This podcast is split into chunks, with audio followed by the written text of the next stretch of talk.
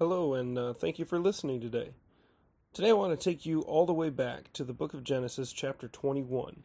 For a bit of context, let's begin reading at verse number 9. The Bible says, And Sarah saw the son of Hagar, the Egyptian, which she had borne unto Abraham, mocking.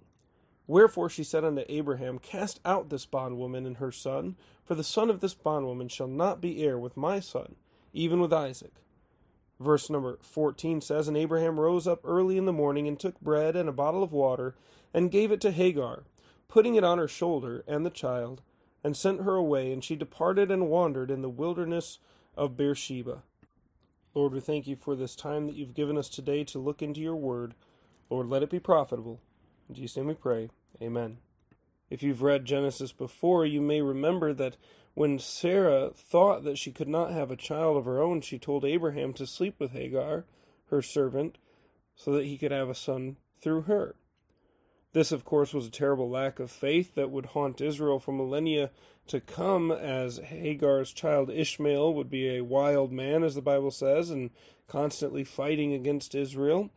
But uh, now Sarah has her own child, and she is kicking Hagar out we come to verse 15, and the Bible says, And the water was spent in the bottle. And she cast the child under one of the shrubs, and she went and sat her down over against him, a good way off, as it were a bowshot. For she said, Let me not see the death of the child. And she sat over against him, and lifted up her voice, and wept. Now, this surely is a state of great hopelessness lost wandering in the wilderness with no provision, no water, no food. She's sure that her child is going to die. But look back with me, if you will, at Genesis chapter 16, verse number 5. The Bible says, And Sarai said unto Abram, My wrong be upon thee. I have given my maid into thy bosom, and when she saw that she had conceived, I was despised in her eyes. The Lord judge between me and thee. But Abram said unto Sarai, Behold, thy maid is in thy hand. Do to her as it pleaseth thee. And when Sarai de- dealt hardly with her, she fled from her face. And the angel of the Lord found her by a fountain of water, in the wilderness, by the fountain in the way to Shur. And he said, Hagar, Sarai's maid, whence comest thou? And whither wilt thou go? And she said, I flee from the face of my mistress Sarai. And the angel of the Lord said unto her, Return to thy mistress, and submit thyself under her hands. And the angel of the Lord said unto her, I will multiply thy seed exceedingly, that it shall not be numbered for multitude. And the angel of the Lord said unto her, Behold, thou art with child, and shalt bear a son, and shalt call his name Ishmael, because the Lord hath heard thy affliction. And he will be a wild man, his hand will be against every man, and every man's hand against him. And he shall dwell in the presence of all his brethren. So we see Hagar has been in a similar situation to that of Genesis 21 before, where she's fled away from Sarai, her master's wife. But now, this time, there is no fountain of water. This time, instead of being found by the angel in the way to Shur, Hagar is found wandering. There's no plan, there's no destination in mind, and worst of all, there is not sufficient provisions. To be fair, here Hagar was an Egyptian not of Abraham's family or Abraham's God. She also saw both Abraham and Sarah at times showing a lack of faith in God's plan for their lives. So now Hagar cannot see a way out of the situation that she's in in Genesis 21, and it causes her to despair. Yet God had promised her in Genesis 16, as we just saw, that her son would become a great nation. That had not yet happened, of course, in Genesis 21, and so if she believed God, if she would trust God, then she would know that they're going to be fine. But she's in despair. So, this teaches us a couple of things. First of all, when we focus on the situation that we find ourselves in instead of the Savior, we invite despair into our lives. I like to point people to Isaiah chapter 6 and verses 1 through 3, which say, In the year that King Uzziah died, I saw also the Lord sitting upon a throne, high and lifted up and his train filled the temple. Above it stood the seraphims. Each one had six wings. With twain he covered his face, and with twain he covered his feet, and with twain he did fly. And one cried unto another, and said, Holy, holy, holy is the Lord of hosts. The whole earth is full of his glory. Now we know that in Isaiah's day, just as in our day, the entire earth was not full of God's glory. There was fighting and death and lying and stealing and all types of sin in the world, but because those seraphims were facing towards God with their faces shielded from all else by those wings, they could cry out that decree Holy, holy, holy is the Lord of hosts, the whole earth is full of his glory. Because from their perspective, it was. It's all about perspective. Where is your focus today? Hagar in Genesis 21 believes that her son is about to die, even though she was told by the Lord in Genesis 16 that he would become a mighty nation of people. Which brings me to my second point here that proper faith shields us from despair and depression. The Lord has promised us so many things. If you are a born again child of God, then God has promised you some things, as He has promised all those who will trust in Him. One of those promises is forgiveness of sins. Ephesians 1, verse 7 In whom we have redemption through His blood, the forgiveness of sins according to the riches of his grace. He's promised us eternal security. John chapter 10, verses 27 through 30. Jesus Christ says, My sheep hear my voice, and I know them, and they follow me, and I give unto them eternal life, and they shall never perish, neither shall any man pluck them out of my hand. My Father which gave them me is greater than all, and no man is able to pluck them out of my Father's hand. I and my Father are one. We've been promised victory over sin each day of our lives. Romans chapter 6 and verse 6. We've been promised blessings from heaven each day. Psalm 68:19. We've been promised Christ's presence with us through life. Hebrews 13:5. Let your conversation be without covetousness and be content with such things as ye have, for he hath said, I will never leave thee nor forsake thee. Also, some of the future promises we look forward to as born again children of God, that blessed hope of the glorious event called the rapture, found in 1 Thessalonians 4, verses 15 through 18, among other places. That blessing and that hope that we have of heaven, John 14 tells us more of that, and so many more blessings, so many more promises that God has given us if we have proper faith in these promises and proper perspective and proper focus uh, when we remember these things and, and keep those in our in our view instead of our situations, we can rest easy knowing that all the troubles of this life are nothing compared to what God has given us. There's a verse that I want you to commit to memory if you're able. Romans chapter 8 verse 18. That's Romans 8:18. 8, the Bible says, "For I reckon that the sufferings of this present time are not worthy to be compared with the glory which shall be revealed in us. Let's say that one more time. Romans 8:18, "For I reckon that the sufferings of this present time are not worthy to be compared with the glory which shall be revealed in us." Now it's a fact, fact of life, that everyone has bad days. Times of feeling low and lonely, the world says, that means you're depressed, let's drug you up in hopes of making you feel better.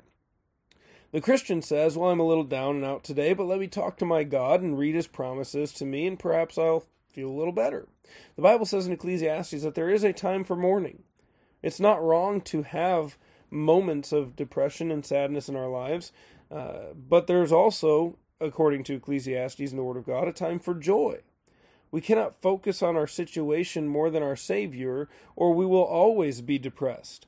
If our focus is always earthly and carnal, depression is sure to abound in our lives. But if our focus is on the Lord of hosts, our Savior, Redeemer, and friend, then what is there to be sad about?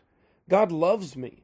He saved my soul by the precious blood of Jesus Christ. He has promised me eternal life. He forgives my sins. He hears my prayers. He speaks to me through His Word. How can I dwell in my depression when I have Jesus Christ? Stop focusing on the problems at home or at work and pray. Stop focusing on the stress of life and the job and sing a hymn about the Lord. Stop focusing on every letdown and discouragement and start memorizing verses that will encourage you. Verses like Romans 8:18, 8, verses like John 16:33 which says these things I have spoken unto you that in me ye might have peace in the world ye shall have tribulation but be of good cheer I have overcome the world. Now we've read Genesis 21 up till verse 16.